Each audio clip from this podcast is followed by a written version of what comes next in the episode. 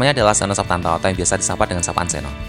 Konsistenannya dalam menekuni satu bidang adalah salah satu hal yang saya sukai dari sosok yang satu ini. Lalu seperti apa obrolan kami berdua? Inilah opiniku selengkapnya.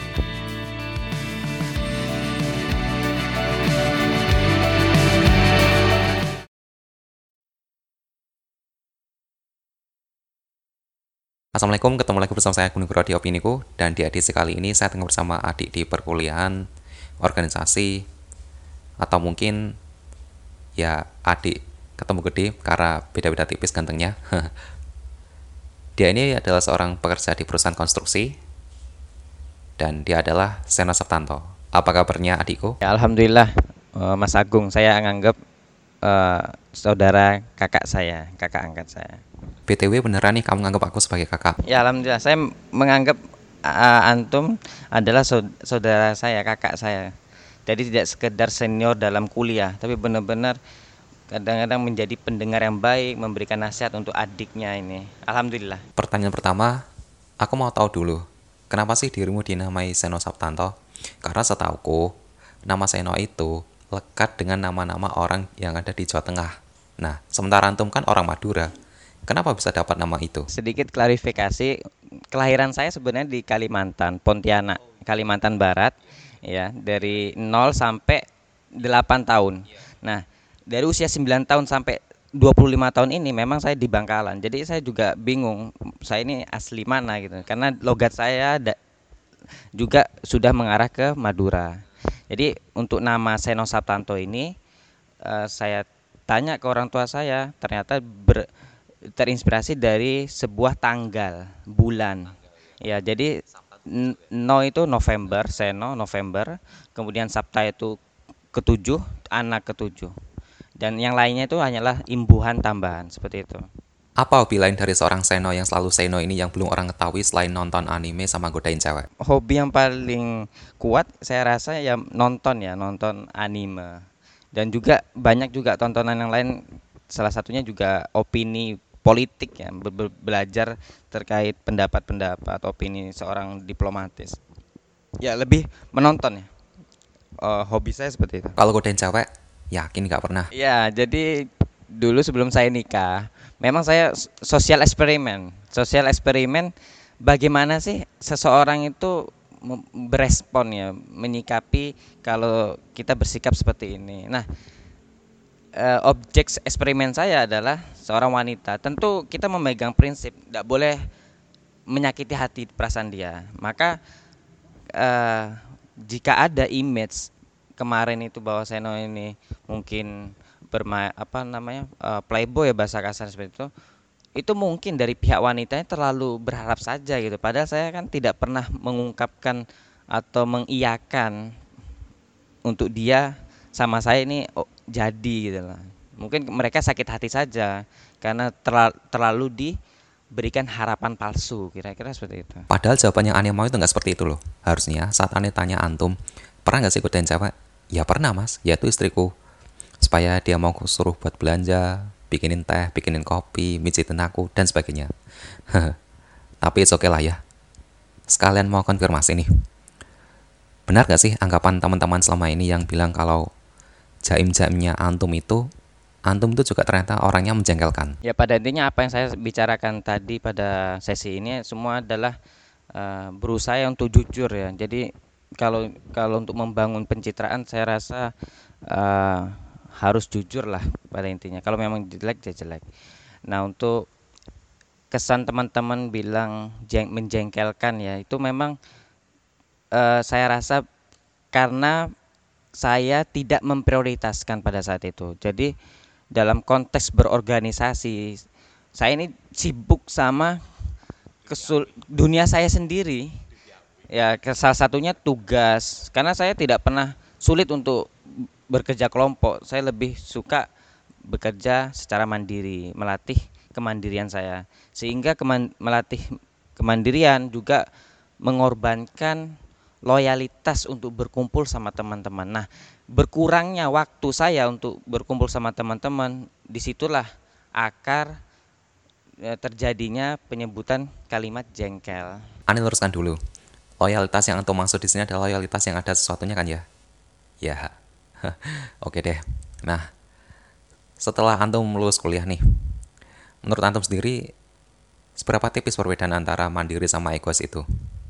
Ya, karena saya sudah lulus, saya juga berpikir kemarin apa yang sudah saya lakukan, memang pada saat itu saya akui sangat egois.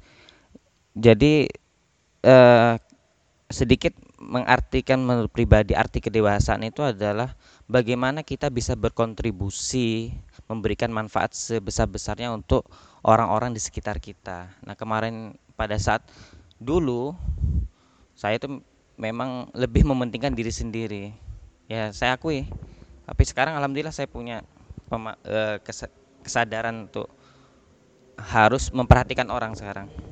Dalam urusan bersosialisasi diri pernah nggak sih antum merasa kok aku sulit ya diterima oleh teman-teman? Apakah aku terlalu mengeksklusifkan diri sama teman-teman? Atau teman-teman yang terlalu mengeksklusifkan dirinya padaku? Hal itu masih terjadi sama saya pada sampai saat ini. Ya saya akui uh, saya memahami adanya perbedaan resonansi atau uh, apa namanya kepribadian ya uh, frekuensi kalau bahasanya orang beda frekuensi sehingga dengan sendirinya tuh kita terasa berbeda gitu. Nah, memang tidak baik ya, memang kurang baik kalau kita harus mengasingkan diri gitu. Cuma sampai saat ini saya akui hal itu masih terjadi bagi saya.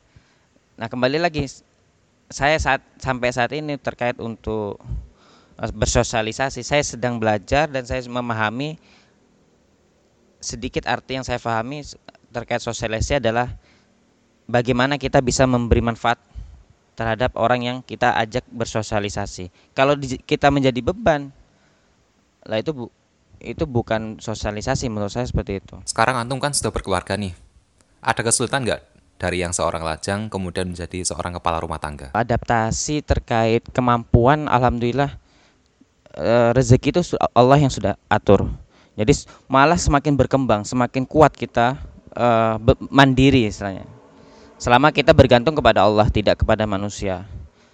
Nah, yang saya akui berat terhadap dari mandiri menjadi seorang bapak, ayah atau suami itu adalah sikap kita menghormati pasangan kita, istri dan anak. Bagaimana kita ini tulus untuk bekerja untuk mereka, mencari nafkah untuk mereka kalau mereka salah kita jaga. Tidak kita tidak mar kita tidak marah tidak marahin tapi memberikan uh, nasihat. Nah itu sifat sikap dalam keluarga itu menurut saya lebih sulit. Uh, kalau dikatakan masalah mandiri ke berubah menjadi seorang dari lajang menjadi uh, sudah bernik sudah nikah ya. Kesulitannya adalah sikap dalam di keluarga. Contohnya kayak apa? Contohnya paling konkret adalah sikap uh, ke seorang istri. Jadi istri ini kan uh, usianya kita sama satu angkatan misal. Dan kita seorang ayah ini laki-laki juga punya jiwa kepemimpinan gitu, nggak mau diatur, maunya kita yang ngatur. Nah, sifat egonya laki-laki ini kebawa. Jadi kalau seorang istri ini nggak nurut terhadap apa yang suami omongkan, nah ini kebawa gitu sentimental saya. Emosi saya kebawa. Istilahnya bahasa kasarnya loh saya ini suami saya ini pemimpin ya ikutin apa yang saya nah nasihat saya. Kalau baik kamu ikutkan kalau buruk ya tolong ingatkan mana yang salah. Kritik saya gitu. Nah jadi pemaksaan terhadap ideologi ini yang membuat ini yang saya bilang saya katakan berat ya karena sebenarnya seorang perempuan juga nggak bisa juga dipaksakan seperti itu. Ini dilema saya sampai seka sekarang seperti itu. Di satu sisi antum bebas mencurahkan segala macam pemikiran antum di berbagai lini kehidupan. Tapi pernah nggak sih antum melarang istri buat mengeluarkan idealismenya di urusan rumah tangga dan lain-lain? Semisal kayak eh kamu nggak boleh begini begitu begini begitu begini begitu di bidang tertentu. Pernah nggak yang kayak gitu? Jadi saya tidak akan pernah memarahi seorang istri saya sebelum saya memberikan nasihat sebelumnya. Jadi sebelum itu kejadian pasti saya beri nasihat, saya ingatkan, saya warning. Jadi ad, saya sudah saya membiasakan ke keluarga saya itu sebuah rumus-rumus yang kita sepakati. Contoh rumus yang kita sepakati di antaranya adalah berskenario yang terburuk, berharap yang terbaik. Berarti setiap tindakan yang akan kita lakukan, misal mau mau lahiran, kita harus berskenario terburuk. Skenario terburuknya apa? Lahiran operasi, lahiran atau keguguran. Kita harus berskenario terburuk sehingga kita bisa mengantisipasi, merespon cepat jika memang kejadian pada saat nantinya. Sehingga kita akan mempersiapkan literasi, pemahaman, keilmuan untuk menyikapi skenario, terburuk itu. Nah ini yang saya biasakan kepada keluarga saya, rumus-rumus yang harus saya biasakan karena namanya orang sudah mengandung pasti kan nanti lahiran. Nah ketika mau lahiran skenario terburuknya apa ya keguguran, operasi dan sebagainya. Nah ini harus kita pelajari ilmu terkait itu. Setuju nggak sih jika antum tersebut lebih jago teoritis ketimbang praktis? Iya saya akui pada saat uh, berorganisasi uh, sangat kompleks apa yang kita bahas sehingga banyak keilmuan yang kita harus bekerja sama. Nah di situlah teori ketika dipraktekkan banyak hal yang harus ditutupin dengan sosok banyak orang. Dan banyak orang ini kadang-kadang konflik secara personal sehingga tujuan kita tidak tercapai. Nah untuk keluarga saya, alhamdulillah saya dipaksa di keluarga saya menghandle hampir semua kebutuhan keluarga. Dan ini pun yang membuat saya marah sebenarnya. Loh kenapa semua ini saya yang saya yang tanggung jawab gitu loh. Kenapa semua ini saya harus berpikir ke semua hal ini? Mestinya bagi-bagi tugas dong tanggung jawabnya. Misal hal sederhana mempersiapkan bahan-bahan bumbu dapur. Lah saya ini seorang suami sampai harus dilibatkan menulis daftar belanja kebutuhan dapur. Nah ini yang membuat saya kenapa gitu loh. Nah, tapi alhamdulillah baiknya adalah saya bisa menghandle semua itu. Keterpaksaan ini menuntut saya untuk harus bisa. Sambil saya mempersiapkan istri saya untuk nantinya menghandle ini. Kita bagi-bagi tugas. Mana tugasnya perempuan, mana tugasnya laki-laki. Jadi alhamdulillah untuk keluarga karena terpaksa ya kita nggak bisa lari harus bisa dan alhamdulillah saya dibimbing dapat hidayah pertolongan alhamdulillah sampai saat ini saya bersyukur. Apa alasan memilih jurusan teknik sipil semasa kuliah dulu? Kalau kita mau bercanda sedikit ya, kenapa milih teknik sipil itu? Ada teman saya dari Papua. Kenapa milih teknik sipil? Uh, bukannya si teknik sipil itu nanti jadi pegawai negeri sipil katanya. Setelah dia masuk ternyata banyak hitungan fisika dan matematika. Dia sangat menyesal kira-kira begitu karena di luar dugaannya dia. Nah, namun kalau bertanya alasan saya, alhamdulillah dari saya tidak lulus di SMA favorit sehingga saya terjerumus pada saat itu saya terkesan terjerumus masuk ke SMK sekolah menengah kejuruan dan tidak ada jurusan lain yang saya sukai dari pilihan jurusan itu selain teknik gambar bangunan. Nah, bermula dari sekolah eh, sekolah SMK selama tiga tahun sehingga saya mengenal apa itu dunia teknik sipil, mengenal dunia insinyur, konstruksi kontraktor seperti itu. Sehingga saya berkomitmen untuk tetap ber, tetap mel, ingin melanjutkan keilmuan saya di SMK dari teknik gambar bangunan, ilmu bangunan masuk ke dunia arsitektur atau teknik sipil. Maka yang mendekati dengan kekuatan saya yang saya pahami bahwa teknik sipil lebih memiliki sebuah keputusan-keputusan yang sangat urgensi, sangat uh, kritis ya. Sehingga teknik sipil ini menjadi posisi yang sangat menentukan untuk hal-hal yang kritis. Nah, itu semangat saya memilih antara arsitektur atau sipil sehingga saya memilih teknik sipil. Seperti itu. Bagaimana respon orang tua saat mengetahui antum memilih jurusan teknik sipil tersebut? Ya, orang tua tidak tidak terlalu banyak memaksakan kehendaknya. Semua dikembalikan kepada anak. Nah, untuk pilihan saya ke teknik sipil uh, tidak terlalu terjadi pertentangan karena masih satu keilmuan dari sekolah saya ketika SMK. Sehingga di keluarga saya eh, keputusan saya memilih jurusan teknik sipil untuk S1 ini tidak terlalu banyak pertentangan. Tentu semasa kuliah dulu kita pernah mengalami yang namanya buntu atau mentok saat mengerjakan tugas kuliah. Nah, kira-kira apa yang antum lakukan saat berada di kondisi tersebut? Ditaruh tugasnya begitu saja, dicari solusinya sampai ketemu atau nyontek ke teman-teman antum. Itu pasti setiap orang yang kuliah pasti mengalami lah selama empat tahun itu masa nggak mungkin mengalami. Nah dari saya sih ketika mengalami hal tersebut, yang nyontek saya jelas menolak. Saya menghindar ya dari menyontek kalau dalam konteks mentok gitu ya. E, kalau nyontek pernah, tapi untuk kasus e, untuk kasus e, keseringan ya apa namanya kebiasaan saya tidak seperti itu. Kebiasaan saya ketika mentok saya tidur Nah tidur itu membuat saya itu lebih ringan. Terus masih mentok lagi saya nonton anime, sehingga masalah terkesan lupa tapi nggak selesai, belum diselesaikan sebenarnya. Ringan masalah tapi masalah belum selesai. Seperti dilupakan sebenarnya. Jadi tidur atau nonton anime sambil makan. Entah entah kenapa begitu saja akhirnya nggak lulus. Kalau nggak lulus ya sudah kita ngulang lagi. Dan itu terjadi di dua mata kuliah saya. Ya begitu eh, konteks mentoknya seperti itu. Tapi alhamdulillah hanya dua ya mata kuliahnya. Yang lainnya kalau mentok-mentok ya tetap endingnya harus kita kerjakan meskipun dapat nilai standar atau minimum lah. Yang penting lulus. Pernah nggak sih mendapatkan perlakuan diskriminatif dalam konteks perkuliahan, entah dari dosen atau teman-teman sendiri? Pada saat saya kuliah itu saya lebih ke menyendiri. Jadi hampir tidak punya teman mungkin ya di, di kelas sehingga teman-teman juga sulit mau bersikap kepada saya karena saya seperti terkesan menghindar pada saya sebenarnya ya sibuk-sibuk sendiri diam dia berdiam gitu loh nah diskriminasi itu untuk ke teman eh, tidak ada sih hanya hanya jaraknya saja tidak tidak terlalu akrab ya. Ke, eh, untuk ke dosen saya rasa ada. Diskriminasinya tekanan mental ya seperti uh, tidak direspon ya dipersulit uh, perjumpaannya kan ya. Uh, ketika kita minta asistensi dipersulit pertemuannya. Dan ketika kita nuntut lupa kenapa saya seperti ini?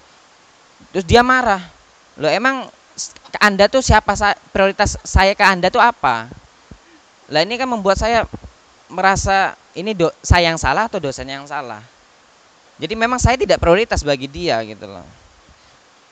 Nah, sehingga saya uh, pada saat itu kalau saya itu anggap diskriminatif, pada saat itu saya merespon untung saja saya lagi perlu sama dosen itu ya. Kalau memang saya nggak ada perlu, ya ngapain saya juga ke dosen itu? Ya itu keterpaksaan saya saja karena punya ada keperluan sama dia. Harusnya pas dosen itu ngomong ke antum, antum tunjukkan buku. Pak ini loh Pak ada buku judulnya Persulit Mahasiswa dosen susah dikebumikan. Nah, dari situ mungkin dosen itu agak khawatir dan cemas jika masa depannya nanti bakal suram. Karena itu tadi, takut nanti jika mempersulit antum, nanti susah dikebumikan. ya, intermezzo ya. Tapi begini nih, pernah nggak sih di benak antum ada penyesalan, harusnya di semester ini aku bisa nih berada di titik ini, menguasai mata kuliah ini, menguasai bidang ini, menguasai keahlian ini. Pernah nggak sih kayak gitu? Iya, hal itu ada terkait keilmuannya ya. Jadi kita sebenarnya tidak hanya saya, teman-teman juga paham.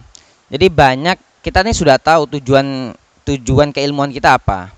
Jadi dari jurusan teknik sipil sebenarnya ada lima bidang gitu loh. Mereka tinggal pilih bidang apa saja. Ada bidang gedung, jembatan, jalan dan seperti itu. Nah, misal di bangunan lah kita pilih bidang gedung. Maka memang ketika sampai lulus ada ada materi atau keahlian yang memang sampai lulus pun kita nggak nguasain. Tapi kita tahu tujuan kita apa goal kita itu apa. Nah, nah salah satu contoh ini terkait uh, gedung yaitu analisa struktur. Kita tahu ada uh, aplikasi program struktur yaitu SAP SAP etap sama STAT lah ini tidak semua orang bisa mencapai keahlian advance. Minimal kan advance bisa mendesain. Nah hampir semua teman-teman hanya tahu dari dasarnya saja mengenal apa itu softwarenya. Tapi tidak semua termasuk saya bisa menguasai software-software ini. Ya bisa dikatakan pada saat itu lulus hanya di 50% sampai 70% penguasaannya dan itu akan itu berkembang setelah kita bekerja itu yang saya alami pada saat kuliah. Pernahkah antum merasa, aku menyerah nih, aku give up di mata kuliah ini, gara-gara dosanya kurang bisa mengerti aku, suasana kelasnya kurang kondusif, dan teman-temannya kurang sportif. Pernah nggak yang kayak gitu? Ya, saya pernah mengalami. Saya sebut saja mata kuliahnya adalah metode elemen hingga.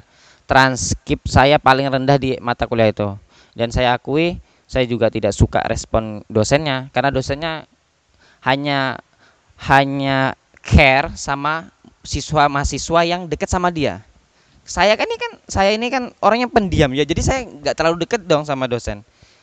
Tapi ya itu itu yang membuat saya juga tidak dibaikin nilainya gitu. Dan memang secara keilmuan dan tugas-tugas saya juga jelek nilainya. Nah ini yang membuat saya sudah jelek nilainya nggak deket sama dosen ya hancur sehingga nilai saya sangat jelek pada saat itu nilai saya metode elemen hingga di transkrip kelulusan saya nilainya CD itu sangat memalukan tapi saya terima Umumnya kebanyakan orang kan memilih jalan yang berbeda dari yang saat kuliah dulu dengan saat bekerja. Entah dia pada sekolah dulu mengambil jurusan teknik sipil, kemudian jadi seorang auditor, teller bank, kemudian menjadi seorang music editor, radio announcer, dan lain sebagainya. Tapi mengapa Antum tetap konsisten di jalan yang Antum geluti selama beberapa tahun ini sebagai seorang engineer di teknik sipil? Ya motivasi saya dari idealis saya pemahaman bahwa orang yang menguasai bidang atau orang yang ahli yang mengejar ilmu maka kesuksesan kesuksesan akan mengejarnya. Nah, maka perlunya kita kesenangan menyukai apa yang kita kuasain yaitu bidang kuliah kita. Mengenai kita kerja apa nantinya itu kan nanti se sejalannya waktu. Pada intinya harus ada kesenangan pada diri ini, jiwa ini terkait apa yang kita uh, tekuni kuliah kita. Contoh bidang kita adalah saya terkait uh, insinyur ya, struktur, engineer. Nah, saya saya uh, pada dasarnya saya menyukai bidang ini. Sehingga saya berupaya lebih keras supaya uh, saya bisa menguasainya dan saya bisa memperoleh pekerjaan yang satu bidang dengan kesukaan saya. Nah, karena semangat untuk mempertahankan idealis ini, ya pasti kita akan mendapatkan pekerjaan itu meskipun gajinya kecil. Itu pengalaman saya. Jadi gaji kecil, tapi yang saya uh, kejar dua tahun tiga tahun selama bekerja itu bukan gaji awalnya, yaitu pengalaman. Nah, ketika sudah mendapatkan pengalaman barulah saya jual harga saya. Saya tawar negosiasi lagi sama perusahaan sehingga saya bisa mendapatkan gaji yang lebih besar. Seperti itu. Idealisme itu memang perlu, tapi antum nggak khawatir tuh jika idealisme antum malah mengganggu pekerjaan antum. Itu sudah saya alami enam bulan terakhir. Jadi dengan idealis saya sehingga saya tidak cocok endingnya dengan perusahaan pertama saya bekerja itu nggak cocok sehingga saya sekarang berhenti dari perusahaan tersebut. Alhamdulillah uh, sebelum saya berhenti kerja, saya memiliki track record yang sangat bagus, repot rapot prestasi yang bagus di perusahaan selama saya bekerja hampir lima tahun. Sehingga kita ketika saya mengundurkan diri, banyak negosiasi di situ, tawaran-tawaran yang mem, yang yang membuat saya harus bertahan. Namun karena saya sudah terlanjur untuk mengundurkan diri karena ketidakcocokan tadi terkait kecurangan dalam sebuah proyek, ini kan sebuah yang bertentangan dengan idealis saya. Teman-teman kerja mencuri, dilaporkan ke komisaris, komisarisnya tidak uh, tidak bisa tidak bisa merespon karena itu keluarganya yang mencuri keluarganya. Meskipun dia nggak suka, tapi ya nggak bisa gitu loh. Dia tidak bisa bertindak juga. Dia tidak suka, tapi dia tidak bisa menghukum. Nah, karena dasar-dasar tidak profesionalnya akibat hubungan keluarga itu yang membuat saya tidak cocok. Sehingga terkesan membenarkan kesalahan. Meskipun mereka sama saya sepakat bahwa itu salah. Nah maka saya menyerah e, dan juga saya negosiasi masalah gaji pun masih di angka yang tidak sesuai dengan posisi pengaruh saya pada saat ini terbaru itu. Pada saat terakhir saya keluar. Sehingga saya menyerah dan mengundurkan diri dari perusahaan. Itu komitmen saya memegang idealis sehingga membuat saya keluar dari zona perusahaan tersebut. Patut kita apresiasi ya idealisme teman kita yang satu ini. Ya yang namanya kolusi, korupsi, nepotisme atau KKN ini masih menjamur di beberapa perusahaan. Namun begini, saat kita mengawali karir di dunia pekerjaan, kita tentu mengenal yang namanya istilah level junior dan senior. Nah, yang mau aneh tanyakan, saat antum berada di level junior ini, apa yang antum rasakan? Enak apa susah? Jadi awal-awal ketika jadi junior bekerja masuk itu tekanannya tekanan mental. Kita sangat susah sekali ingin tanya dikiranya apa nggak tahu bodoh ya mungkin ya. Jadi kalau mau tanya itu salah juga loh kan sudah bekerja harus tahu dong. Jadi kerja itu bukan bukan kuliah lagi kan. Kalau kuliah kita boleh bertanya, tapi kalau kerja tidak semua orang mau ditanya dan tidak semua orang mau ngasih tahu. Sehingga pada saat saya jadi junior sangat sulit memperoleh eh, apa namanya pemahaman atau ilmu dari senior. Karena itu sebuah asetnya mereka. Teman jadi saya eh, sempat berdiskusi sama teman seprofesi saya. Dia juga mengakui adanya itu. Jadi dengan kita berbeda kemampuan di situlah nilai jual kita kalau kemampuan kita kita bagikan ke orang lain Nah, berarti kemampuannya akan ada ada banyak sehingga kita tidak tidak menjadi suatu hal yang di apa tidak menjadi aset satu-satunya gitu loh.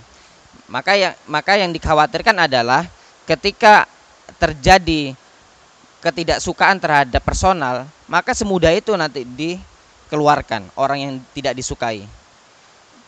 Karena kemampuannya dia sendiri pun uh, banyak orang yang miliki juga gitu loh.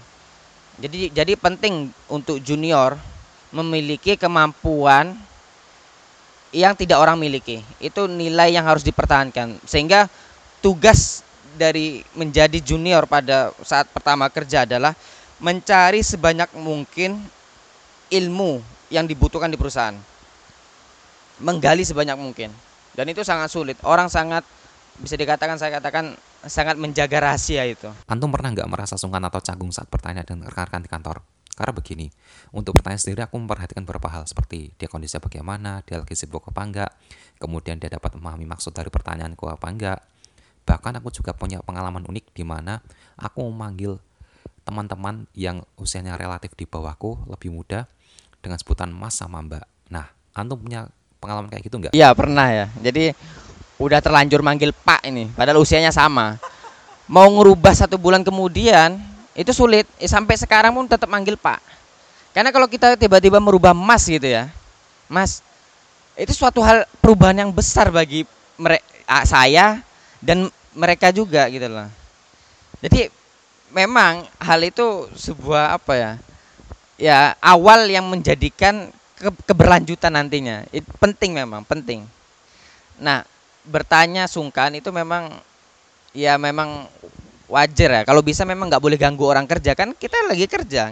Kok nanya? Emang kuliah gitu loh. Umumnya beberapa perusahaan cari tenaga profesional dengan pengalaman 1 sampai 2 tahun di bidangnya. Namun jika kita melihat realita yang ada saat ini, tidak semua perguruan tinggi mampu menyediakan skill set yang sesuai dengan kebutuhan industri. Kira-kira masih relevan nggak sih persyaratannya kayak gitu? Iya memang tidak relevan ya perusahaan mencari uh, lulusan fresh graduate plus pengalaman 2 tahun. Nah, kalau hampir semua lowongan kerja mensyaratkan seperti itu, terus bagaimana cara kita mendapatkan pengalaman gitu loh. Nah, maka memang saya akui syarat-syarat seperti itu biasanya memang bayarannya besar, tinggi. Maka satunya jalan untuk mendapatkan pengalaman cari yang bayarannya kecil. Ya, yaitu biasanya di swasta. Makanya penting nyari pengalaman dulu untuk junior ya, untuk junior. Kita cari ya dua tahun kan tadi, ya udah carilah pekerjaan yang posisinya bagus, namanya bagus, gaji kecil pun tidak masalah. Yang penting nggak rugi ya, cukup lah kita. Meskipun kita tetap berharap kalau bisa ada bonus-bonus, benefit dan sebagainya. Jadi penting cari pengalaman dulu memang.